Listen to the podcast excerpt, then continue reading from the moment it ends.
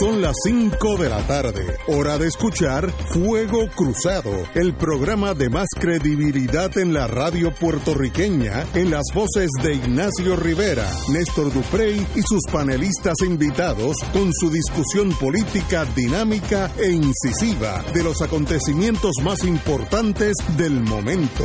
Fuego Cruzado comienza ahora.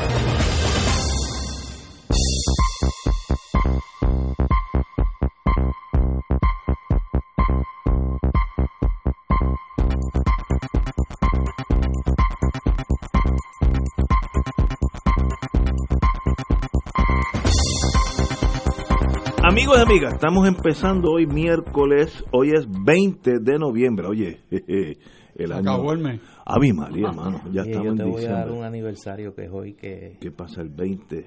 hoy murió, tal día como hoy, en 1975 murió el caudillo. Sí, por la 20 gracia de de Dios. noviembre, 20 de noviembre. Ah, Anda, Extrañé la esquela, no la vi.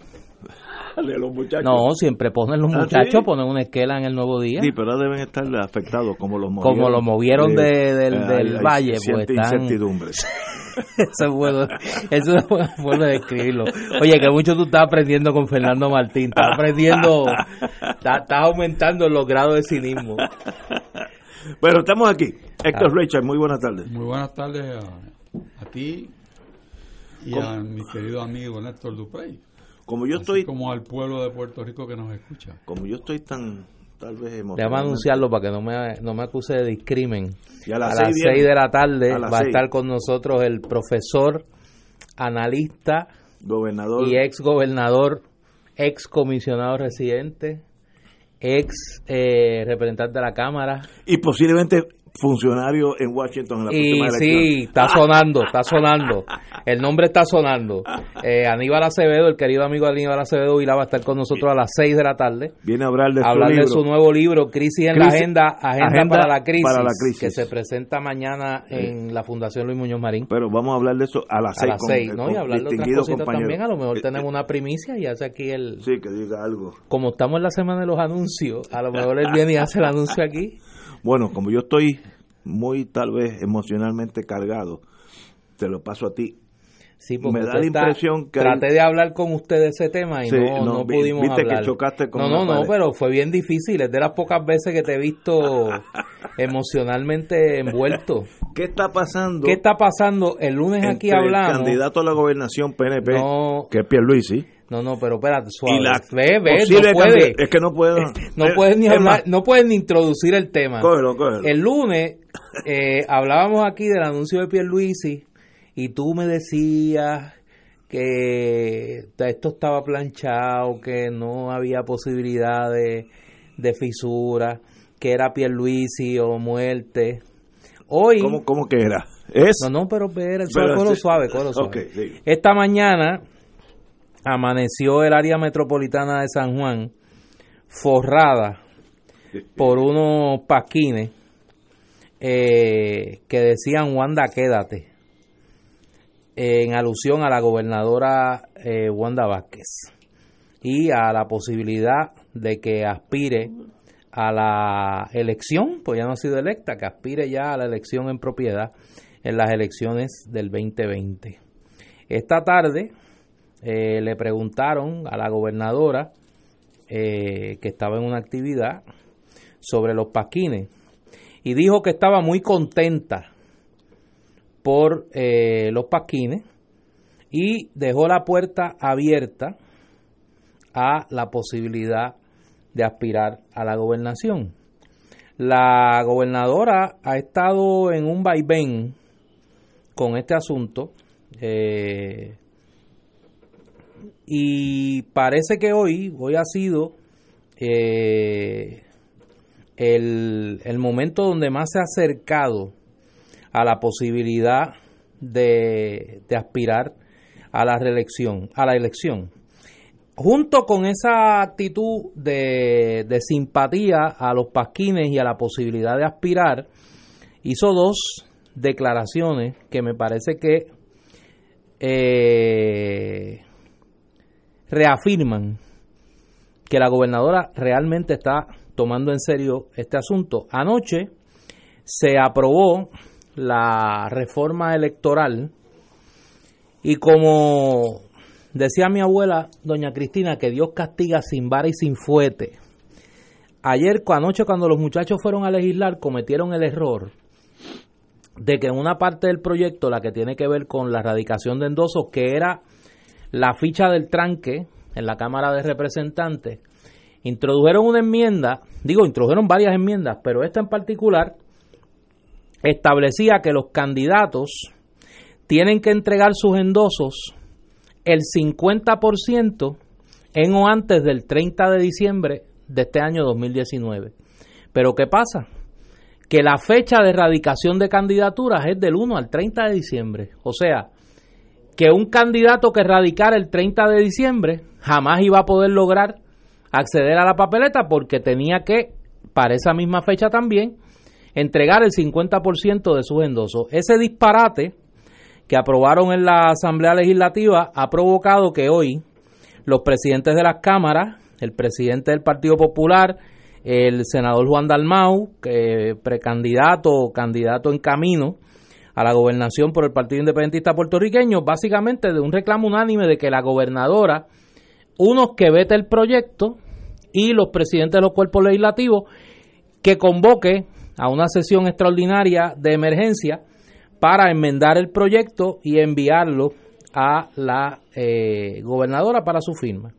Hoy la gobernadora en esa misma actividad donde dijo que estaba muy contenta por los pasquines y que estaba la puerta estaba abierta para una aspiración a la elección, dijo que ella no va a convocar sesión extraordinaria alguna.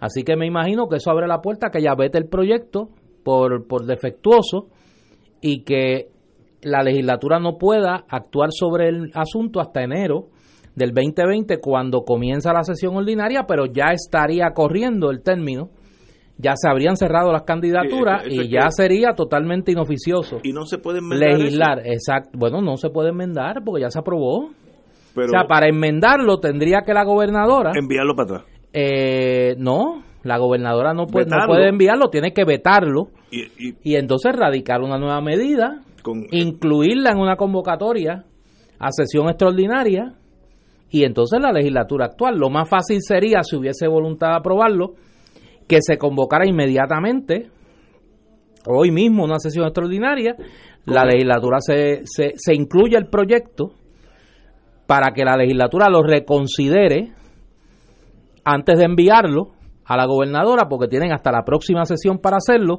lo que pasa es que aquí no hay otra sesión, la próxima es en enero y sería inoficioso para entonces enmendar el proyecto. La gobernadora se la pusieron fácil en la legislatura, entiendo yo, al cometer esa bestialidad y le dan la excusa para ya sencillamente vetar el proyecto, no convoca sesión extraordinaria y murió la reforma electoral. Lo segundo que dijo es que eh, ante la negativa de la señora Gigi Fernández, Beatriz Gigi Fernández, de haber entregado los documentos al Senado de Puerto Rico para que se evaluara su nombramiento a la llamada Comisión de la Igualdad. Ella manifestó hoy que no va a designar nuevamente a Gigi Fernández Muy bien, a la Comisión de la Igualdad. Muy bien. Así que envía dos torpedos de largo alcance a la Asamblea Legislativa y el regalito a Pierluisi y al resto de la estructura del PNP, salvo unos alcaldes que ya empiezan a manifestarse a favor de la candidatura de Wanda Vázquez, de que ella está considerando seriamente si aspira o no a la gobernación. Compañero don Héctor Richard. Los números favorables de la gobernadora a un nivel sin precedentes, yo no sé en cuántos años, de que goza de la estima del pueblo, que aparece en la encuesta, pues obviamente le soplan viento a esas velas, sin duda, porque la fortalece. Y es tan real lo que dice Néstor y lo que Ignacio niega aceptar. Ese hombre está, mira, deprimido. No puede hablar del tema. Que yo escuché una, una entrevista al representante Pichito Zamora. Eh, una entrevista muy muy reveladora. vicepresidente de, la Cámara. Sí, vicepresidente de la Cámara. y personas muy, muy eh, dentro de lo que es el PNP y el fue secretario general de ese partido en Puerto Rico y que conoce la, la interioridad de los procesos dentro del PNP y él sacó los cañones en contra de Wanda Vázquez obviamente ¿Qué dijo Pich? puede ser preventivo o puede ser real pero estaba preocupado estaba preocupado porque en primer lugar le quitó a ella aquello que es algo sine qua non, que sea PNP. El representante de Todos Zamora dijo, bueno, yo no sé que Wanda que sea PNP. Ella puede ser estadista y participó en la primaria, pero eso no quiere decir que sea PNP. Y entonces, a preguntas de la reportera que lo estaba eh, conversando con él, pues le dijo, mira, es que para tú ser PNP y ser candidato por este partido, tienes que entender los procesos internos, tienes que entender las estructuras, tienes que entender cómo trabaja el Partido Nuevo Progresista. Y nosotros, nosotros dijo, no digo yo, digo, nosotros no estamos convencidos de que ella tenga ese dominio y ese conocimiento y por lo tanto parece ser que ella no es PNP. Cosa que demuestra un grado de preocupación que va más allá de que, mira, la gobernador pudiera. No, no. Esto ya es, hay que destruir la posibilidad de que ella plantee por el Partido Nuevo Progresista ser candidata a la gobernación. No, palabras muy duras de Pichi. Yo, yo qué bueno que viene una, una, pausa ahora. En eso yo me doy. No, pero no te escapas, queda, una hora y 45 minutos. Me doy un pase eh, con oxígeno, entonces regreso y doy mi. Y ahora continúa Fuego Cruzado.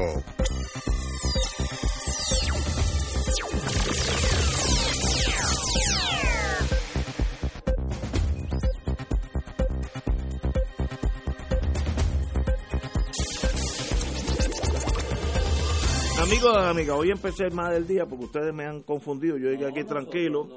yo llegué. Sí, el hombre está con. Estoy, estoy, Tiene calor. Eh, tengo calor.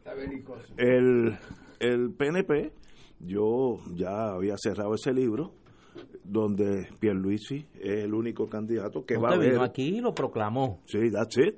se acabó. Que probablemente sea así. Y ella dijo, yo, yo le tomé la palabra a la señora gobernadora, yo no estoy interesada en eso ni voy a correr, está bien claro. Pues está bien, pues ya eso se acabó. Y ahora me dice que no estoy segura. No, decídase. Eh, o, de un lado o del otro. O va a correr o no va a correr. Pero dígalo ya, porque eso confunde el, el partido, que está bien claro que quiere ganar las elecciones en el 20 y tiene una gran posibilidad de ganarlo. Lo único que le puede torrar, el único que puede derrotar al PNP es el, el PNP con este tipo de, confusión. Ahora no sabemos quién va adelante, quién va atrás, que si, va a haber una primaria, si no la va a haber. Mire, si la va a haber, dígalo desde ahora y ya uno se prepara para primaria.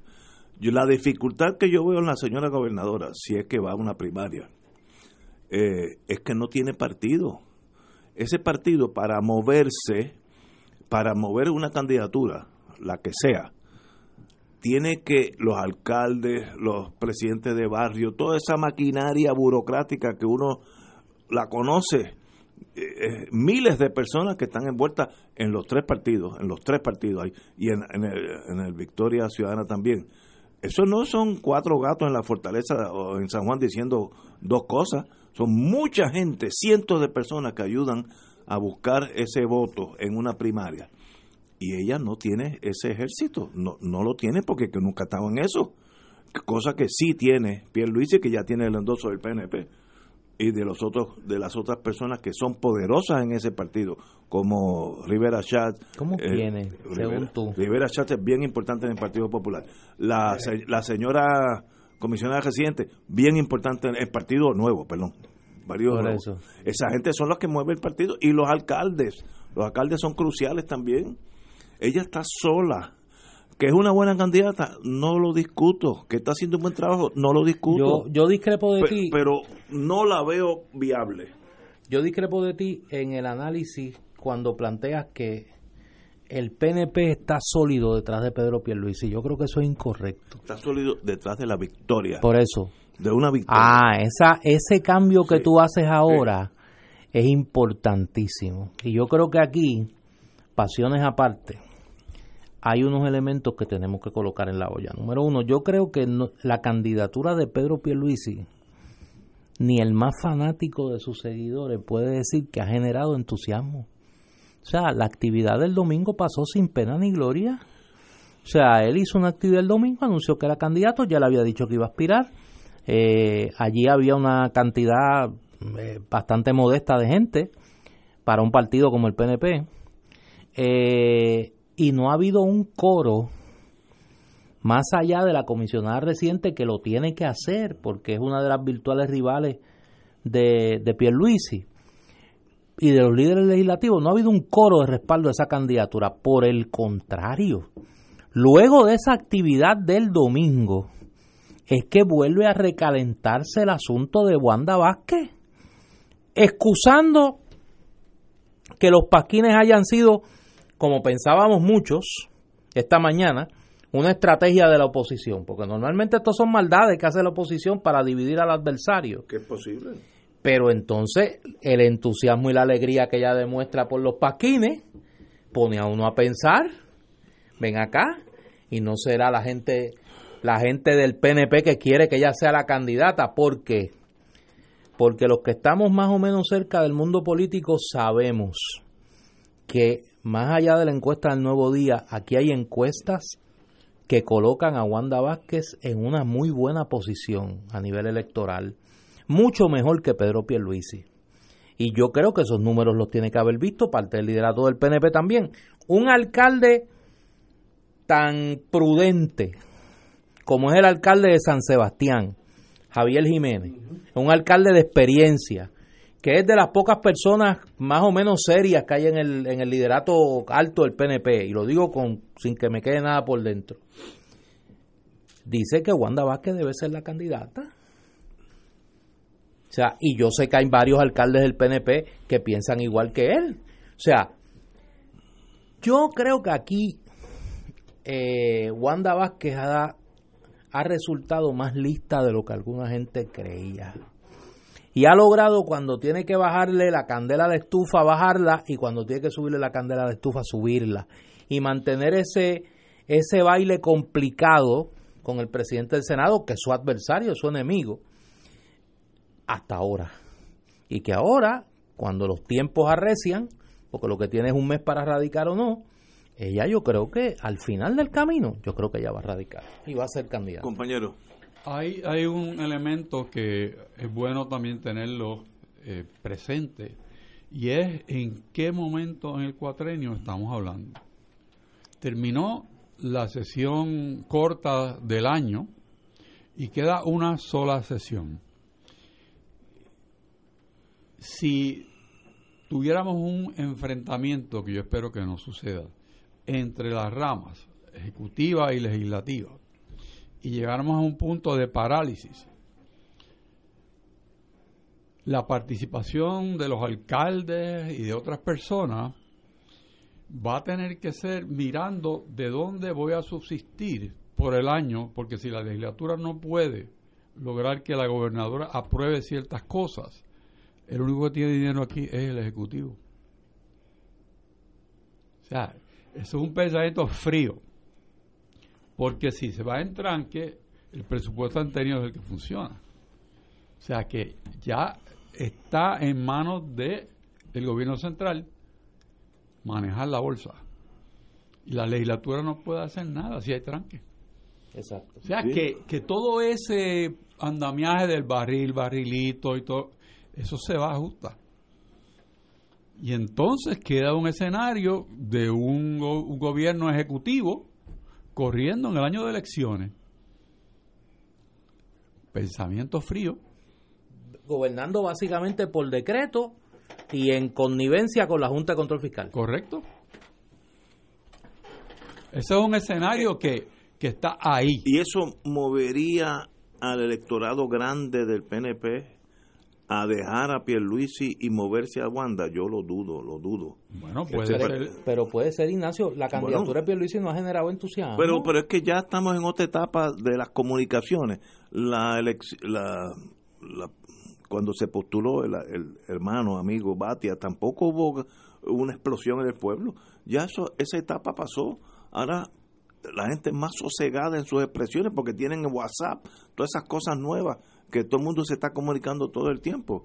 Eh, yo lo que veo, el flanco débil que la veo a ella, muy buena persona, la conocí cuando era fiscal en Bayamón, no tengo queja alguna de ella como ser humano y ha hecho un trabajo muy bueno hasta ahora con la con las limitaciones que tiene la economía de Puerto Rico. Lo único que veo es que no tiene partido, si tú no tienes partido, más chance tiene corriendo independiente que dentro del partido nuevo. Ella puede tomar ese paso, sería un paso bien grande para ella. No sé, no sé, no. Ella está en campaña, mira hoy dónde andaba. ¿Dónde andaba Wanda Vázquez? Hoy en Vieques. Mira la conferencia de prensa que ha hecho con la con María Conte, la directora de Ciencia Sí, Forense, tenemos que hablar de eso ahorita. para decir, mire, ya nos pusimos al día. Increíble eso. Bueno, es increíble. O sea, bien. el, la- las medidas populistas que Wanda Vázquez ha tomado son las medidas que toma un incumbente mirando a su reelección. Y entonces, ¿qué nos va a hacer pensar lo contrario? Que ella no va a aspirar. Ella dijo, Di- Dios dirá, dijo algo así. Allá dijo que Dios dirá. Pues Dios dirá tiene hasta diciembre 30. no, no, por eso el plazo de Dios es hasta el 30 de el diciembre. 30 de- de- sí. Eh, eh, y aquí yo creo que ella se está moviendo en esa dirección y que a partir del, de- del poco entusiasmo que generó el anuncio de la candidatura de Pedro Pierluisi, eso reactivó la posibilidad de su candidatura. En el, en el nuevo voto, en el nuevo código electoral, que es de 400 páginas, es un como un código civil nuevo, dice que man- mantendrá el requisito de los endosos para todos los partidos y que se permitirá la votación simbólica del presidente para el 20 2024. Era para ahora, como que le lo corrieron cuatro años. Si es simbólica, vamos a hacerlo ahora. ¿Cuál es el problema con votar? Que gane, que gane el candidato o la candidata demócrata y entonces la ira del presidente Trump se multiplique. O peor aún, que el candidato sea Trump y la comisionada residente tiene que defender porque La candidatura la, de Trump. la co-chair de, del comité de Trump y ella lo puede defender fácilmente en Alabama o en Florida, pero en Puerto Rico no. O sea, ella no va a correrse ese riesgo de que tenga que defender a, a Por- Trump en Puerto Rico. Por la posibilidad de que ganara entonces este el Partido Demócrata aquí, mejor es dejarlo quietecito Claro. hasta, hasta No el 24. meneallo, diría. Sí, sí, sí. Como hubiera dicho Palé. Ah, otra cosa que no entendí, ustedes que saben de eso más que yo. No, tú La sabes medida también, Lo que permite- pasa que te ofuscaste. No, no, con lo de te ofuscaste, te lo de- veo, te veo. A que no pasa una semana que usted haga, mire, No, no. ese barco vaya No, no, moviéndose. es que no hay, no hay. Sí, Es que no hay reversa. No, ya, no hay reversa. Ya tiramos ancla. No. Con, con Pierluisi. sí. Sí, mira, me están hasta llamando. Eso lo para tuyo. Eso te está llamando que, que, que lo coja suave. Mira, los comisionados electorales del partido con más votos íntegros escogerán al presidente de la Comisión de Estatal de Elecciones. ¿Qué quiere decir eso? Tradúceme eso al español. Los comisionados electorales con más votos íntegros escogerán al presidente de la Comisión Estatal de Elecciones. ¿Y, y cuáles son esos dos? No, el comisionado, el, el, El, el- el- el que saque más votos. el comisionado del PNP. Ok, no, pero es que como dice, los comisionados electorales del partido con más votos íntegros es uno, es el Por que eso, saque más votos. eso es uno de los Es que errores. daba, daba interés. Es que tiene varios Sí, errores. daba como que eran varios. No, No, no, pero es el comisionado electoral del PNP. Que va a ser Pues azul. fíjate, no es que ni tan siquiera del partido que gane las elecciones, Sí, del que- partido que saque más votos Que íntegros, siempre que es sido el PNP, Y ese va a nombrar el, el, el, el jefe. presidente. Es- Esta gente son inteligentes. No, no, no, si es el banquete total, Sí, sí. sin miramiento, le quitan la representación a los partidos emergentes. le quitan la representación inclusive a los partidos de minoría. no, no es una cosa, es, el, es, el, Estado autoritario del partido único. Tenemos que ir a una pausa, cinco y media, amigos. Fuego Cruzado está contigo en todo Puerto Rico.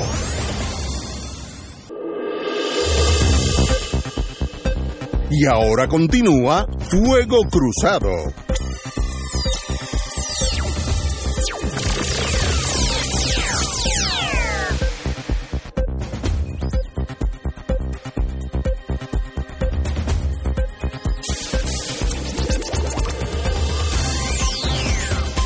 Amigos el nuevo código electoral de 400 páginas es obviamente que choca o presenta algunos problemas de índole legal y como tenemos aquí un secretario de justicia, mejor es pasarle ese, ese doble seis a él, compañero.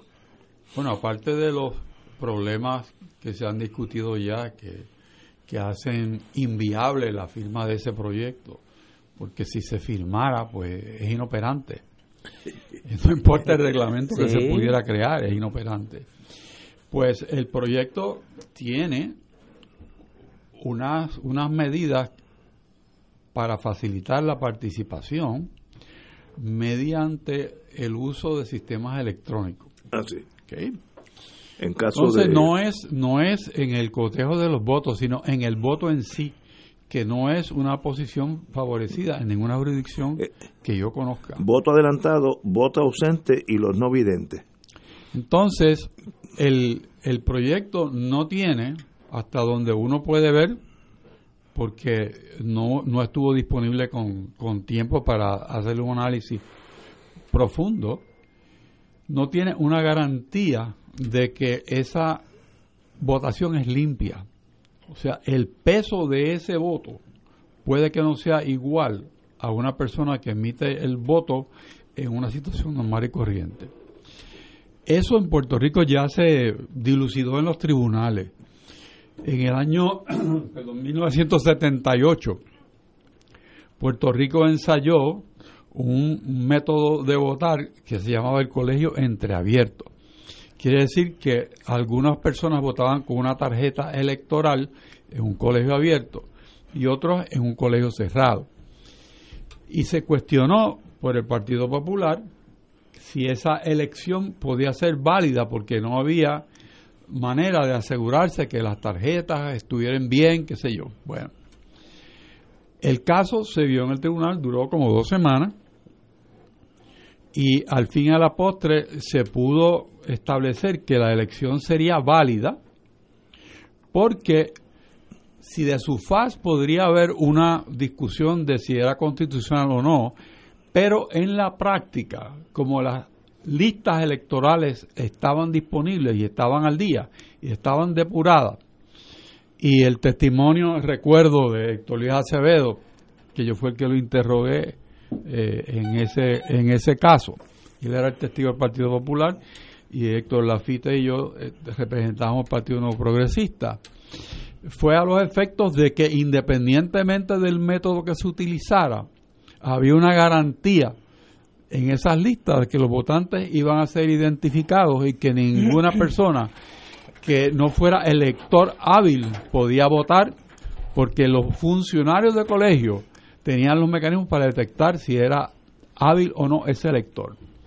Esa garantía no está en este proyecto.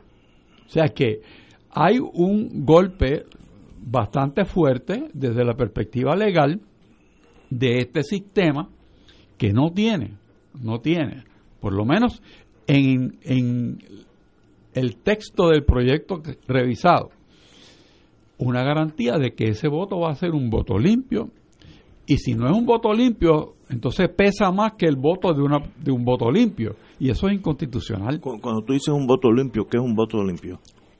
Un voto emitido por una persona hábil como votante. Ok, es un voto como el mío, el tuyo. Exacto, pero si yo tengo la capacidad de votar en dos sitios. Pero ¿cómo tú vas a votar en dos sitios? Bueno, porque no hay una garantía de que tú no puedes votar en, un sitio de una manera y otro tecnológicamente votar. O sea, eso no está es que no, no. diseñado para evitar el fraude. Yo tengo otra pregunta. Si yo resido puertorriqueño, nacido en, Pu- en Puerto Rico, resido en North Dakota, ¿cómo, cómo yo puedo votar aquí porque tengo la licencia de conducir al día? No, No, tú que tienes- No, no, no. puedes votar dos sitios. Que por eso, y aunque no vote en North Dakota, soy residente de North Dakota. Si dejaste de ser residente de Puerto Rico Sí, pues, para efectos electorales, pues entonces no, no tienes nexo, tú no puedes afectar entonces una elección en el pueblo de donde tú vienes, exacto. porque no, no tienes nexo con ese pueblo. Y yo, yo, yo no veo cómo eso se, como que la gente lo da por sentado, que los que tengan licencia o de- de- por la emigración que hubo recientemente pueden votar aquí. Bueno, eso, depende. tener una licencia, tener una casa, eh, pertenecer a una iglesia, son nexos que se van construyendo desde el caso de Fiddler, que es el caso normativo en domicilio, pues ya tú sabes cómo hay que dibujar la capacidad de esa persona para reclamar ser domiciliado, no residente, domiciliado. Este, este es tu casa. Sí, exacto. Este es tu, tu, exacto. tu Y tú puedes tener varias casas, pero un solo Pero, domicilio. yo lo veo muy difícil y lo de la señora Gigi Fernández. eh, Bueno, eso ella misma se excluyó. Sí, que no, que no radicó los papeles, pues muy bien, lo mejor que hizo, porque iba a traer una pugna de que no es residente y ella no es residente. Ella ha votado en. Florida, sus hijos nacieron allí, se criaron allí, se, ¿sabe? ¿Qué, qué, qué ajote tiene con bueno, votar pero aquí? había un- una expresión de ella todavía más clara. Ella dijo que hasta Puerto Rico no fuera Estado. Yo no vendría a Puerto Rico, sé que. Imagínate tú. Va a estar en Florida un ratito. Eso lo dijiste tú. que lo coja con calma. Que lo coja con calma. No, pero que Oye, no, no. nosotros estamos mal, ¿sabes? nosotros estamos mal. Ay Dios, bueno, pero, Pero anyway. todo eso ha pasado en... en- Eso fue anoche. Unos minutos. En unos minutos ayer. Esa gente hicieron un Ignacio, ¿está escante. bien? Yo, no, Ese hombre está, No está afectado. Yo estoy de- claro. Mira, si tú hubieses visto, Héctor, la cara de felicidad que te di Ignacio el lunes, él, él adjudicó las elecciones. el ya lunes. está. Ya él veía a Pierluisi otra vez allí, este... Como que Bueno, y eso es lo más probable. Eso es lo que va a pasar. Sí, es lo más No, probable. A menos que se destruya el PNP, que es posible. Yo no quiero, yo no quiero ser ave mal agüero contigo, pero no, no. No, no, eso ya es académico. El candidato va a ser Batia y el candidato va a ser Pierluisi. No me confundan más porque ya eso pasó. Entonces ya yo paso la página. Eh, Pero me la sigue yo te echando tengo, yo, yo te voy a sugerir, yo te voy a sugerir como amigo tuyo que soy, que no, no te comprometas así con esos planteamientos tan concluyentes. Yo creo que las dos premisas pueden variar. Bueno, yo espero, Sí, las dos premisas pueden yo variar. que no. Pero, anyway, No, no, yo no sé, pero te- solo te digo que pueden variar. bueno, Usted cójalo con calma, mire, usted haga Sí, como los galleros. sí, yo estoy... Ya usted se le quitó uno, Prats, porque usted estaba, mire, ahí, Prats. usted había puesto los chavos ahí, No, el Roberto Prats, No, Prats, no. y entonces se quitó, No, Prats, yo estaba con... y el otro socio suyo se va a quitar ya mismo, ¿cuál es en el Partido Popular. Sí, yo tengo amigos. un amigo en el Partido Popular, Tengo varios amigos en el que yo creo que Popular. está ahí, lo tienen entretenido, pero Ah. ya mismo le va a decir, no, no, no, espérate, tienes que dejar eso para dar el acomodo razonable. veces- Tenemos que crear una, un acomodo Y a razonable veces aquí. en los partidos Sí. políticos, es como en la guerra, tú tienes que sac- sacrificar un batallón para salvar Sí. un ejército. Y a veces hay que le van a decir que tú quieres, senador por Sí, San Juan, por, acumulación. por acumulación. Sí, sí, juez, del, Sí. juez del Supremo. Cuando gane, entonces ese es peor que le digan, no, porque cuando gane te vamos a nombrar en el Supremo. Ay, Imagínate tú. Bueno, eh, bueno. Eh, no sé qué decir. exacto.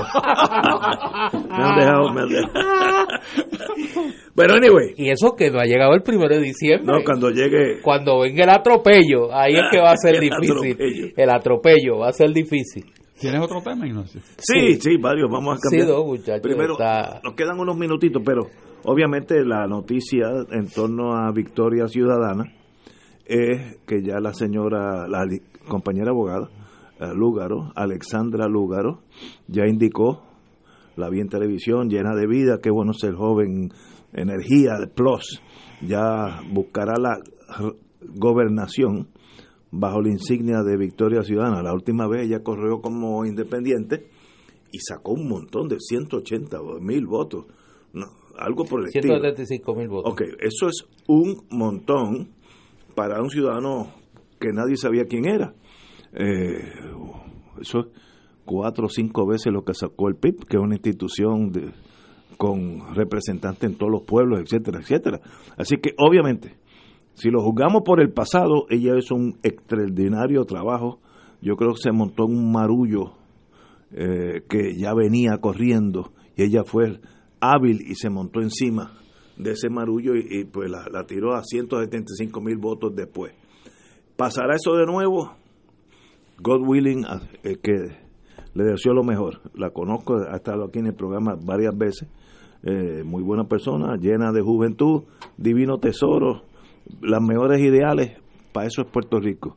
Eh, yo estoy seguro que ese partido se va a inscribir y será otro factor a considerar para las elecciones venideras. Qué bonito, y si haya tres partidos más, está mejor. La última vez que yo estuve en Italia, hace muchas, muchos años, había 24 partidos y los italianos funcionan y van bien y ya ya le gustaría a Puerto Rico tener la economía de Italia, así que no hay problema con que, que salir de los dos partidos clásicos y a ver algunos otros más. Compañero. Bueno, en Italia todavía hay un partido comunista a usanza de Gramsci. O sea que, sí. que mantienen sí, una franquicia electoral, participan y eh, son parte de la ecuación de, del gobierno sin permanencia de Italia, porque eso es un cambia-cambia, pero quizás... Pero ya este, ellos viven acostumbrados a eso. Por eso... Y, y pero yo creo que lo, los italianos sí. siempre recuerdan los, los grandes filósofos y, y, las personas que del pensamiento y pueden ir a los griegos y hablar de Heráclito que decía que la única realidad es la, el cambio permanente. Italia es el ejemplo el ejemplo de eso. Pero yendo al, a la candidatura de la licenciada Lúgaro, pues yo creo que ahora es una situación completamente diferente. O sea, ya no es una candidata por sí, sino que ella va a representar un, un partido, un movimiento, y va a depender mucho de que ese movimiento capture la imaginación del electorado y presenten los candidatos acorde con ese movimiento y, y el conjunto decidirá el respaldo que pueda tener. O sea, yo no analizaría esto como que si ella tuvo el resultado tan bueno en el pasado vaya a repetir ahora mismo porque es otro otro, es juego, otro juego otro, otro juego. juego. Pues puede salir mejor, puede salir peor, pero es otro juego.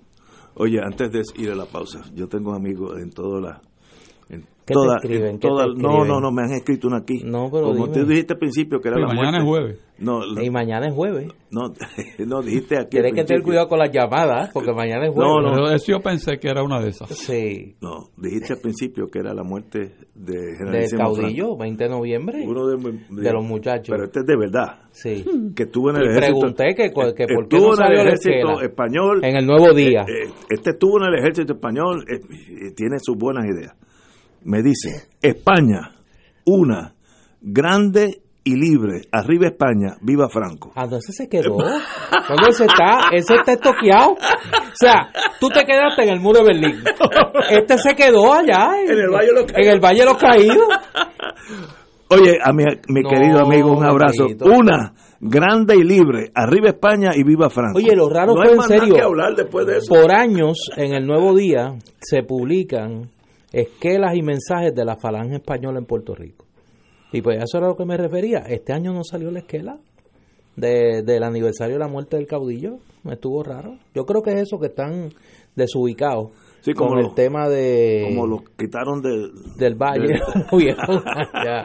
Oye, pero allá está en una compañía selecta. Tú sabes quiénes están allí, ¿verdad? Donde lo movieron.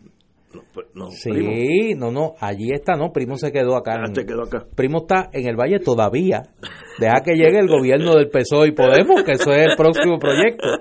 Eh, allá está Don Rafa.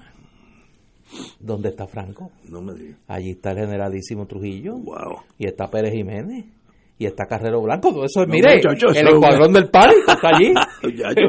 Yo, yo, yo, yo hubiera preferido que se hubiera quedado en el Valle de los Caídos. Sí. A mi amigo, Qué bonito. Y que lo coja con calma. Un español de verdad. Una, grande y libre. Arriba España, viva Franco. Mira, eh, sobre el tema del lugar anterior Querido de la amigo. pausa, yo estuve allí ayer, daba la coincidencia de que no había programa y, y podía, podía estar Eso allí. fue ayer, fue ayer. Eso fue ayer en la rogativa.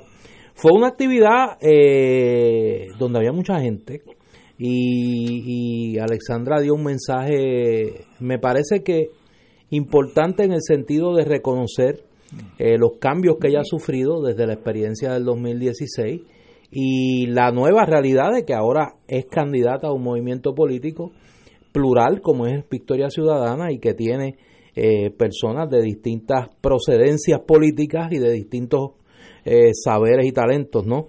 Eh, yo, yo quiero decir algo y lo voy a decir en este foro, en este micrófono, yo fui sumamente crítico de Alexandra Lugaro.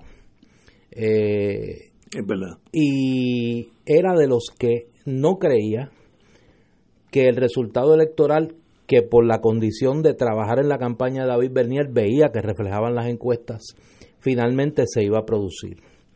Yo era de los que creía que en algún momento ese electorado iba a sucumbir al llamado al voto útil, eh, cosa que no ocurrió.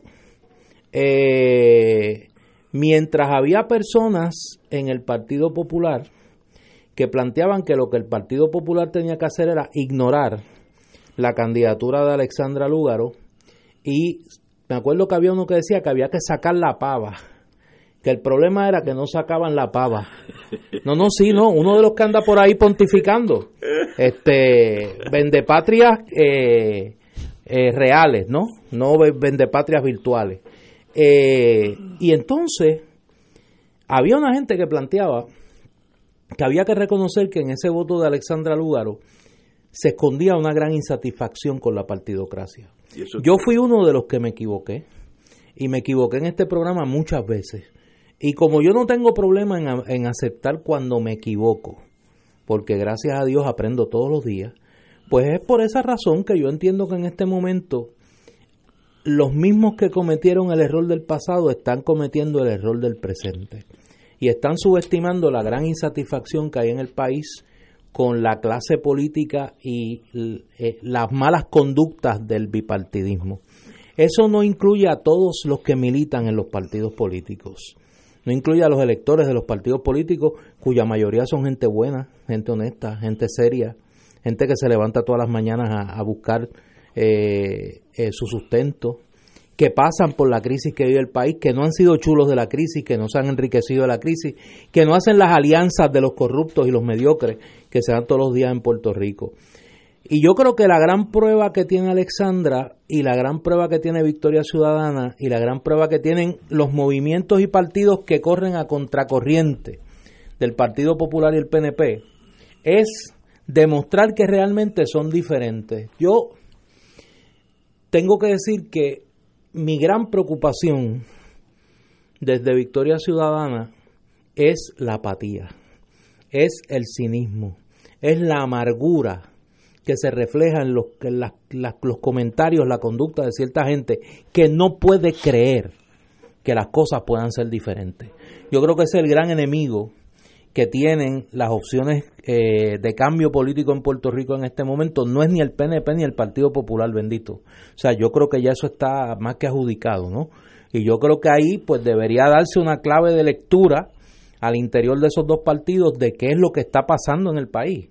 Yo creo que en, ese- en los dos partidos, en el PNP y en el Partido Popular, hay eh, movimientos de las placas eh, Tectónicas. tectónicas de las colectividades que reflejan que están leyendo esos cambios. Ahora, hay una maquinaria enquistada en el PNP y en el Partido Popular que se creen, en el Partido Popular se creen que están en la, en la década del 50 de los grandes copos del Partido Popular y en el PNP se creen que estamos en la época de esto tiene que cambiar y que anda Ferré con los nenes cantando esto tiene que cambiar por ahí, ¿no? El Puerto Rico de hoy es muy distinto y me parece que en ese sentido la, la interrogante del resultado electoral, insisto, va a ser quién lea mejor ese pulso social de insatisfacción, de hastío, de apatía y lo pueda convertir en esperanza. Vamos a una pausa y continuamos con este tema. Esto es Fuego Cruzado por Radio Paz 810 AM. Y ahora continúa Fuego Cruzado.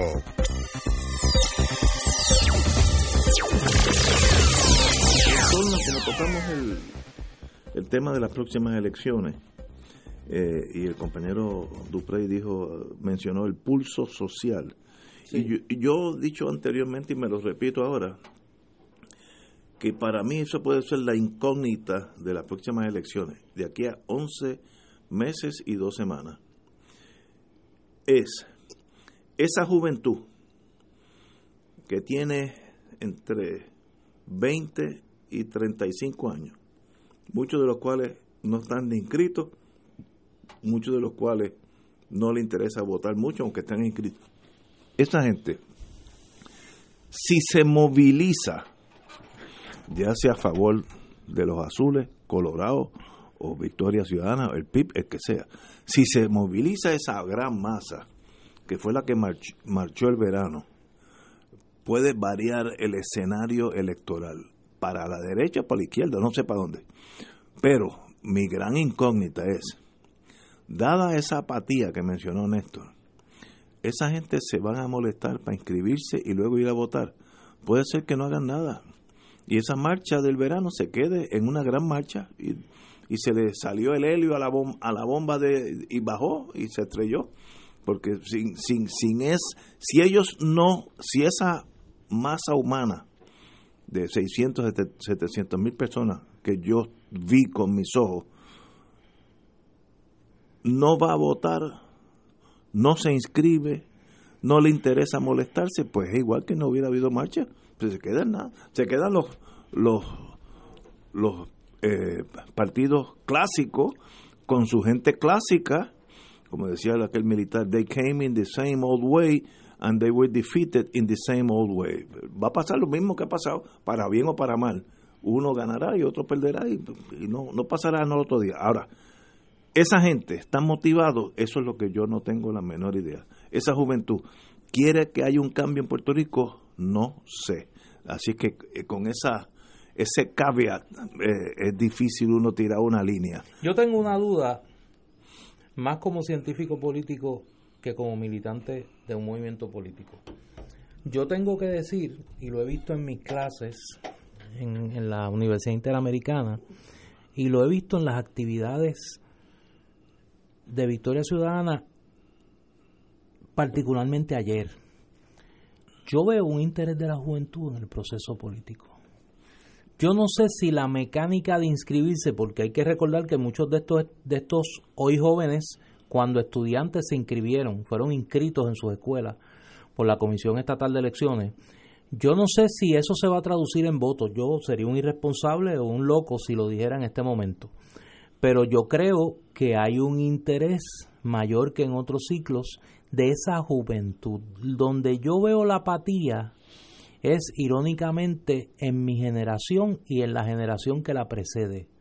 Las personas que tienen más de 35, 40 años, eh, que dudan de que el proceso político pueda producir cambio en este país eh, y que las opciones que presentan los partidos de mayoría, por lo menos las opciones con posibilidad de prevalecer, Pedro Pierluisi, Eduardo Batia, miren, nos generan entusiasmo. O sea, yo creo que eso, eso no hay que ser un fan. Solo un fanático puede decir que esas candidaturas producen entusiasmo. Ah, usted me puede decir, esa es la candidatura que más respaldo tiene al interior del, del partido, esa candidatura cuenta con el respaldo de la maquinaria, esa candidatura es la que va a prevalecer, pero de eso usted decirme que esas candidaturas están generando entusiasmo, mire, suave con los embustes. O sea, porque la muestra está ahí. El que quiera saber si las candidaturas predominantes en los dos partidos principales están generando entusiasmo, que vea lo que pasó el domingo. En Vega Baja, el abrazo popular. Era un jamborí de las avanzadas. Un jamborí de avanzadas políticas. En el caso del PNP, lo mismo. Un montón de líderes incumbentes, contratólogos y las avanzadas políticas. Ayer, por lo menos yo vi, y le comentaba fuera del aire tanto a Ignacio como a Héctor, ayer yo vi gente que yo nunca había visto en una actividad de Victoria Ciudadana. Jóvenes particularmente. Y claro, la figura de Alexandra Lugaro, que es una figura polarizante. Es una figura que genera eh, posturas extremas. Eh, pues yo creo que genera un cierto nivel de entusiasmo y, y, genera en unos sectores un nivel de rechazo, eso yo no lo voy a negar. Pero hay una situación donde hay un electorado apático, escéptico, que la pregunta es si va a abrir sus oídos en los próximos meses a otros mensajes y va a presentar una posibilidad de escuchar y movilizarse de cara al evento electoral. Yo creo que ese va a ser, ese va a ser el gran reto de cara, de cara a la elección. Eh, no solo para, o sea, va a ser para los, los cuatro partidos. En el caso de Victoria Ciudadana, déjame aclarar algo. Ayer nosotros anunciamos que estábamos, hoy radicamos eh, los endosos que nos faltaba por radicar. Nosotros hemos ya radicado más de la cifra que necesitamos para quedar eh, inscritos y ser certificados, más del por ciento de rechazo que habíamos tenido hasta ahora, de un 9%, y esperamos que en los próximos días la Comisión Estatal de Elecciones, como corresponde, nos certifique ya como movimiento, eh, como franquicia electoral, eh, con derecho a participar en la elección del, del 2020. Te pregunto, ¿hay algún partido o movimiento que crea que un mejor Puerto Rico es posible? Yo no sé.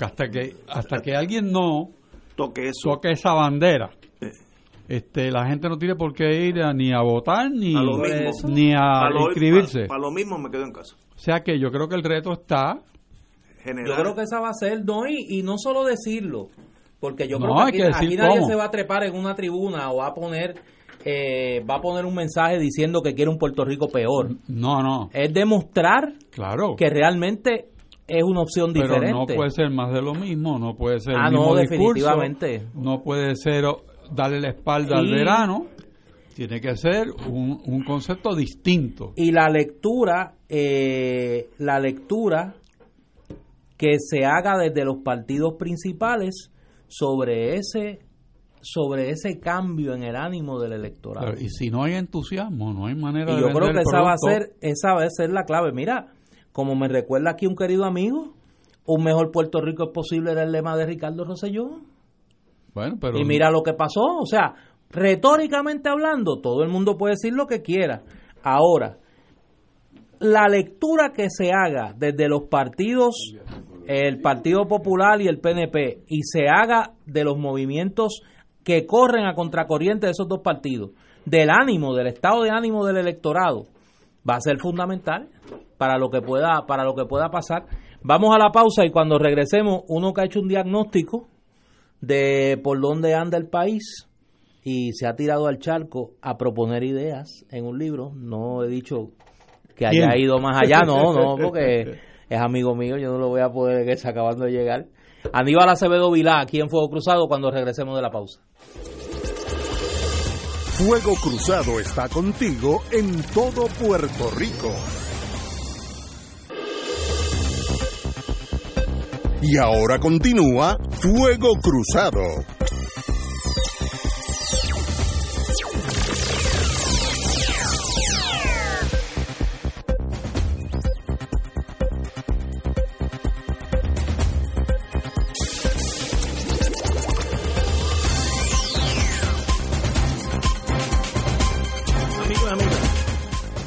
Siempre cuando uno se reúne con amigos, uno no puede pasarla mal y hoy no es la excepción.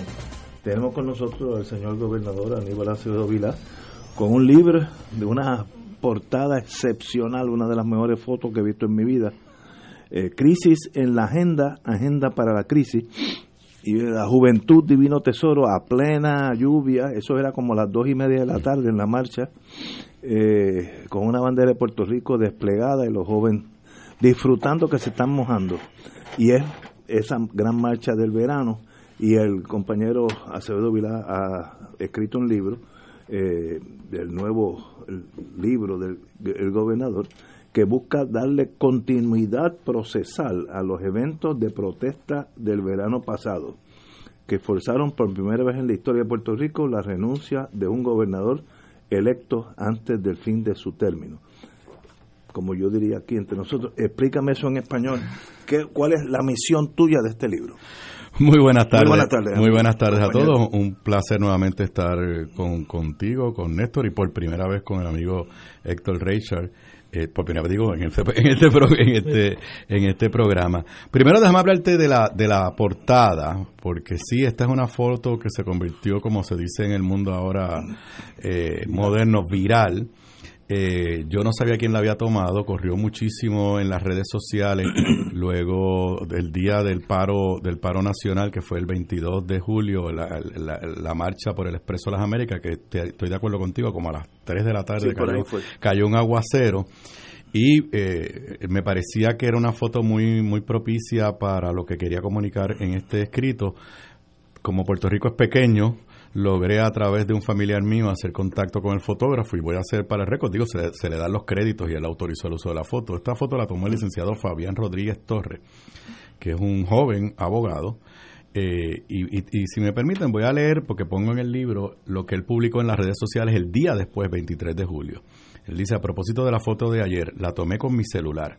Fue un momento de mucha espontaneidad muestra a tres jóvenes bailando bajo la lluvia durante la marcha que se llevó a cabo el 22 de julio de 2019 en Puerto Rico. No había realmente alternativa para refugiarse. Tampoco vi que la gente buscara hacerlo. Estaban más bien viviendo bajo las circunstancias. Llevo una semana entera con el corazón en las manos. Dejamos, dejamos mojar, dejarnos mojar por la lluvia y ver que la gente estaba alegre fue un escape. Así quiero recordar estos días cuando todo se resuelva. Una petición es un poema y un poema es una petición de Dreamers a toda la gloria de nuestro país y termina pues con un corazón y la bandera la bandera de Puerto Rico. Eh, y sí, la, la foto recoge ese momento de júbilo, eh, todavía no se había dado la renuncia, por eso él habla que o sea, no, es un momento todavía de celebración eh, del día de esa, de esa que todo el mundo describe, la más grande marcha que ha habido en la historia de Puerto Rico. Pues mira, el libro, yo quisiera pensar que, eh, y te voy a dejar copia, Ignacio, cuando me vaya, y, después, y después, y después haremos un examen, después haremos un examen, si te lo has leído o no te lo has leído, o por lo menos le daré, y voy a pasar el examen. por lo menos le daré la encomienda a Néstor. no es un mejor momento. este, mira, eh, el título Crisis en la Agenda, Agenda para la Crisis, porque yo he llegado, en mi conclusión, uno puede estar equivocado, que eh, la agenda de discusión pública que en términos general tenemos está en crisis, porque es una agenda como si no hubiera pasado el verano del 2019 y a veces es una agenda como si no nos hubiéramos ido a la quiebra. Es correcto. y, y, por eso digo crisis en la agenda y después agenda para la crisis. Yo lo que pretendo es traer a la mesa, sobre la mesa, unas ideas que las puedo discutir y resumir algunas de ellas aquí. Y creo que Néstor ya o se lo leyó, le dio una buena ojeada al libro. Eh, Primero porque quiero que lo que pasó en, en el verano del 2019 no termine en el verano del 2019. Pero por otro lado tengo un temor, que eso es lo que va a pasar. Que, pues, ¿Por qué? Bueno, porque después del verano del 2019, que obviamente en cierta medida hubo un agotamiento físico de todo el mundo, de momento todo volvió a una normalidad, pero a una normalidad peligrosa, donde yo no veo, aunque se dan unos unos momentos que le dan una esperanza, pero no veo un debate profundo de ideas verdaderamente transformadoras. Eh, eh, y, lo digo en términos en términos generales. Y ahí pues aquí hay unas ideas que yo en el pasado las había presentado pero así bastante general. Eh, se proponen muchas enmiendas constitucionales. Estoy convencido que tenemos que revisar nuestro esquema constitucional. Se, se abunda básicamente en tres áreas eh, lo que yo llamo la necesidad de unas reformas democráticas interna y externa. interna, pues que tiene que ver con nuestro modelo democrático y algunos temas que están discutiéndose ahora mismo con la reforma, la mal llamada reforma electoral. Y, y, una reforma democrática externa que tiene que ver con nuestra relación política con los Estados Unidos. Esa es la primera parte del libro. La segunda parte del libro es mi planteamiento que hay que adoptar como política pública oficial eh, eh, de, Puerto Rico el, eh, la transformación económica y social de la clase media. Y hay algunas unas propuestas concretas de cómo subir el salario mínimo, más allá de hay que subir el salario mínimo, sino con unas ideas específicas cómo hacerlo que no cause un disloque en el pequeño en el pequeño comerciante. Eh, toco el tema de educación, donde yo creo que todas las reformas que hemos hecho en los pasados 20 años adolecen de una gran limitación, es que pretendemos reformar el sistema y seguir pagándole sueldos de hambre a los maestros Y, o sea, no hay forma que tú hagas una reforma educativa cuando el sueldo de entrada de un maestro en Puerto Rico es 1.700 dólares. Y mi, mi planteamiento, Ignacio, es bien sencillo. Que nosotros tenemos que lograr que en Puerto Rico cualquier persona que trabaje a tiempo completo, con ese sueldo, salga de la pobreza él y su familia. Un maestro que trabaje por 1.700 dólares y él sea el único proveedor y sea un hogar de tres personas, está por debajo de los niveles de pobreza. Un maestro con 1.700, yo hice el cálculo. Y el último capítulo, pues donde hablo de reformas gubernamentales al servicio público, entro en temas como los que hemos sufrido de corrupción recientemente, el, el, mal de la recaudación de fondos para campañas políticas dentro del gobierno y unas, unas, unas reformas que hay que hacer para que la Junta, el día que se vaya, no volvamos a caer en esta crisis en esta crisis de la deuda. Así que eh, no es un plan de gobierno que abarque todos los temas, lo digo claramente, son temas que yo creo que en gran medida estaban detrás de esas protestas de, eh, de marzo, del verano del 2019, eh, cómo financiar la Universidad de Puerto Rico de una forma creativa que por un lado la haga accesible y por otro lado la universidad sea una especie de, de ancla para que no se nos vayan nuestros talentos fuera de Puerto Rico. Esas son muchas de las ideas que están ahí. Aquí tú tienes varios temas que hemos discutido aquí a través de los años. La creación del cargo de vicegobernador, que no existe en este momento. Eh, segunda ronda para elegir el gobernador a los a yo yo sí yo yo por ejemplo yo sostengo que en gran medida la crisis de Ricky Rosselló es porque él pudo ser gobernador con 42% del voto y yo digo, ¿debió ser gobernador? Bueno, constitucionalmente sí, pero tú gobernar cuando el día que jura ya tiene 58% del país que no está contigo. Es extremadamente difícil. En el sistema europeo hubiera habido una, segunda, vuelta, que es lo que tú propones. no, no, mayoría en, muchos países, en muchos países del mundo. Y óyeme, en Chicago, la nueva alcaldesa de Chicago salió en una segunda ronda, no ganó en la primera. Eso existe en muchos lugares de Estados Unidos. En, en el sistema que tenemos hoy en día, y como se perfilan la participación de los partidos y los movimientos, probablemente el gobernador se elija por mucho menos de ah bueno eso es lo que voy. este si Néstor es exitoso con Victoria Ciudadana eh, pero más allá de la broma si en serio con, la, con, la, con la con la con la eh, o sea hay un nuevo partido. Si ese partido, voy a ponerlo hasta en, el, en, el, en un modelo pesimista, si ese partido saca 5% y el PIB saca 5%, es muy posible que tengamos un gobernador electo por cerca de 40, 41, 42. Si sacan más, pero puede ser gobernador. En Panamá, en Panamá hubo un presidente porque no tienen segunda ronda y allá se ha discutido. Y por los intereses de los partidos políticos no lo hacen. Claro. Yo estuve un tiempo ayudando políticamente allá. En Panamá hubo un presidente que salió con 34% del voto y fue presidente. Bueno, yo he visto encuestas privadas aquí que ponen los números cerca de ese. No, no, y yo aquí no, no voy a confesar ningún secreto de Estado. Los números que yo he visto, prácticamente todos colocan al ganador con menos del 40% de votos. Y eso, pues, obviamente estas reformas no se van 36, 37%. Estas reformas no se van a, lograr de, un día para otro y lo digo inclusive al final del capítulo. Pero Aníbal, hay, hay un elemento antes de entrar, yo quería antes de entrar a, la sustancia de, lo que tú planteas, porque tú, tú, tú eres un privilegiado en el sentido de que tú has estado en las tres ramas de gobierno y ahora estás de analista político. Y, y, y en dos de las tres ramas a nivel federal. exacto. ¿A qué tú le atribuyes esa negación que es casi patológica de la clase de, de gran parte de la clase política nuestra a lo que está pasando? Porque es una conversación en dos carriles que no, no se interceptan en ningún momento. Ok, déjame ponerte de la siguiente forma. Obviamente yo con quien más converso son con miembros del Partido Popular. Claro. Aunque pues mm, a la misma vez pues mantengo mi, mi, propio mi propio espacio. A veces converso con amigos que son del PNP y obviamente amigos que están en, en nuevos movimientos como, como, como Victoria Ciudadana y con Juan Dalmao que lo he tenido en mi programa de radio en varias ocasiones. Yo creo que todos aceptan que esto cambió en el verano, inclusive eh, amigos del PNP.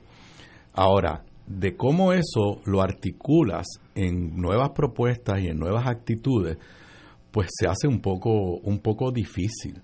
Eh, y yo creo que lo que sucede es que el cambio, a inclusive a, los partidos políticos, va a venir de abajo hacia arriba. Eh, por ejemplo, estas propuestas que, que yo hago aquí, pues muchas de ellas no van no son de agrado para los partidos. Porque vamos a la segunda ronda. Si tú crees que puedes ganar la gobernación con 38% del voto, ¿por qué tú vas a favorecer la segunda ronda? Pues claro, lo que, no, lo que no te das cuenta es que el, del otro lado está pensando lo mismo. Claro. Que él va a ganar con 39% y para qué va a, promover la segunda, la segunda ronda. Así que lo que pasa es que estas ideas, para que puedan germinar, necesitan que se empiecen a discutir de abajo hacia arriba y que en las próximas rondas y ahora que empieza un ciclo electoral, pues le empiecen a preguntar eh, eh, en los debates, los que hagan las preguntas en los debates, en las entrevistas, le empiecen a preguntar qué usted piensa de si de verdad hace falta o no hace falta la segunda rota, el, puesto de vicegobernador. El puesto de vicegobernador no está en la Constitución, estuvo hasta el final en la constituyente. Se sacó porque Muñoz Marín no quería escoger de dedo a su sucesor, eso fue todo pero no son unas razones democráticas eh, válidas. Eh, en el último capítulo, por ejemplo, nuestra constitución es hermosa cuando dice que los presupuestos tienen que estar balanceados. Y todo el mundo dice, pero ¿y cómo llegamos donde llegamos? Bueno, porque no hay forma de poner en vigor esa cláusula constitucional. Pues hay que buscar unos mecanismos para evitar que si hay presupuestos desbalanceados, eh, se pueda de alguna forma forzar que se cumplan con esas cláusulas eh, eh, constitucionales. A tu pregunta, por ejemplo, ¿quién voluntariamente va a decir, no, yo quiero prohibirle a los empleados públicos que puedan levantar fondos para los partidos políticos. Bueno, pues en la medida que los partidos en gran medida, y eso no quiere, esto no estoy hablando de corrupción, estoy hablando simplemente que en gran medida la Asociación de Populares en el Departamento de la Familia, pues levanta unos chavitos, y la Asociación de PNP en el Departamento de Recreación y Deportes levanta otro chavito, y tú decir, voy a prohibir eso, pues cortar una fuente de financiamiento pero existe a nivel federal el hashtag. Y yo aquí planteo, mire, ya llegó la hora. O sea, lo que hizo Gerandi, quizás técnicamente no es ilegal, porque aquí lo que está prohibido es levantar fondos en horas laborables. No, yo aquí digo no, debe estar prohibido, sea incompatible, ser empleado público y levantar dinero. Ah, tú eres un empleado público y le quieres dar un cheque a alguien, eso lo puedes hacer. Pero ningún compañero de trabajo, ni mucho menos un jefe, puede ir a pedir dinero.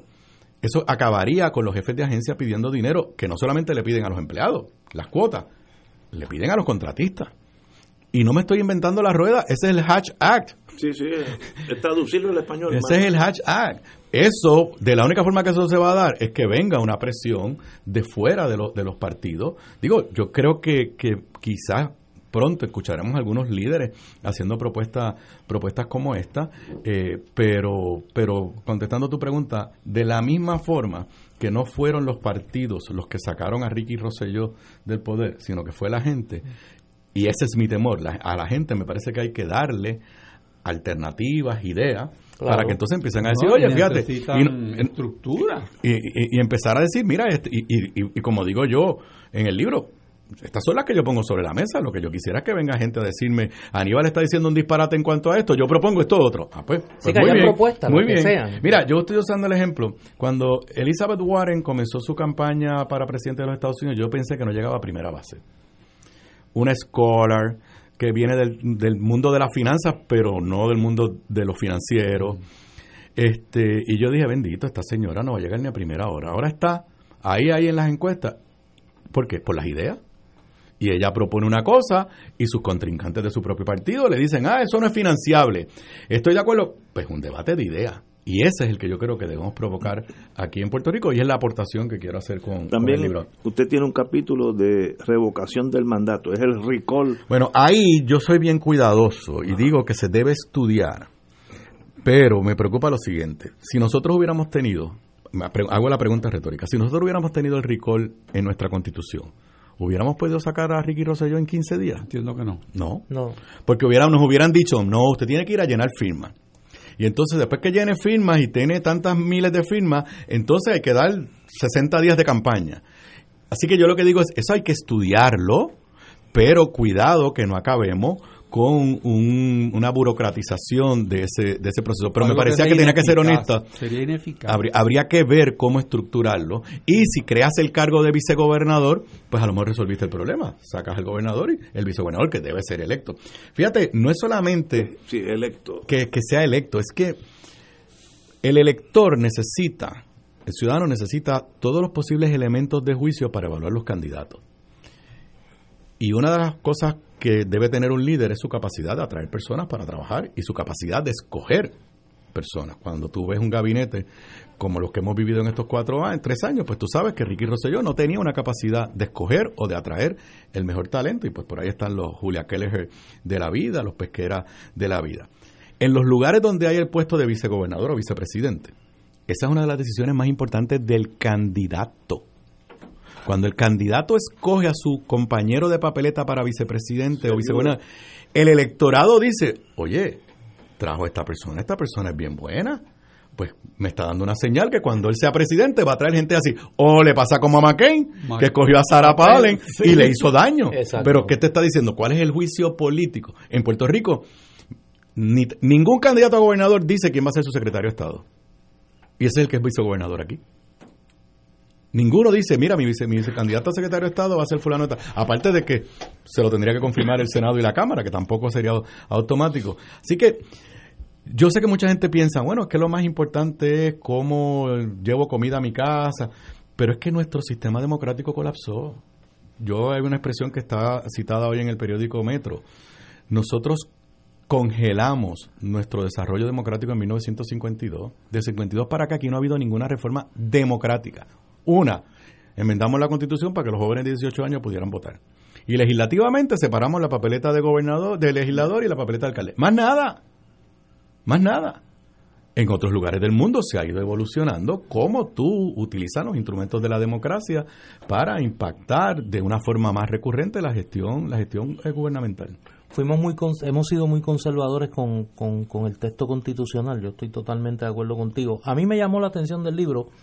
Digo, muchas de esas ideas tú las has ido ya eh, elaborando, particularmente durante y después de los eventos de, del verano pero logras en esa mente privilegiada que tú tienes eh, concatenar las reformas constitucionales con una hoja de ruta en el tema económico, que es un que, es ahora mismo la gran complejidad en la gobernanza del país. Mira, yo aquí, y, tengo unos datos estadísticos que tengo que reconocer que me los compartió el economista Heriberto Martínez, que es uno de los dos que va a presentar el libro mañana, que pues validan lo que era mi hipótesis. Y es que aquí, número uno, la clase media la hemos ido cada vez empobreciendo más.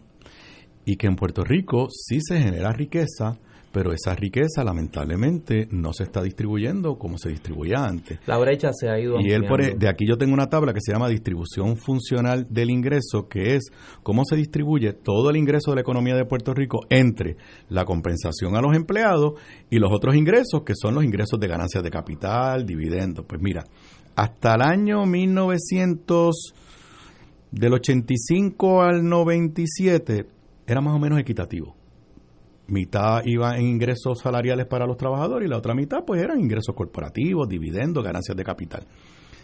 Del 2001 para adelante se ha disparado.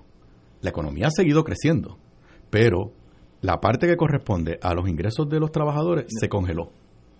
Se congeló. Otra data que a mí me horrorizó porque nos comparamos con Estados Unidos en términos de salario. El salario, la mediana salarial en Puerto Rico es 976 en Guames 13 dólares.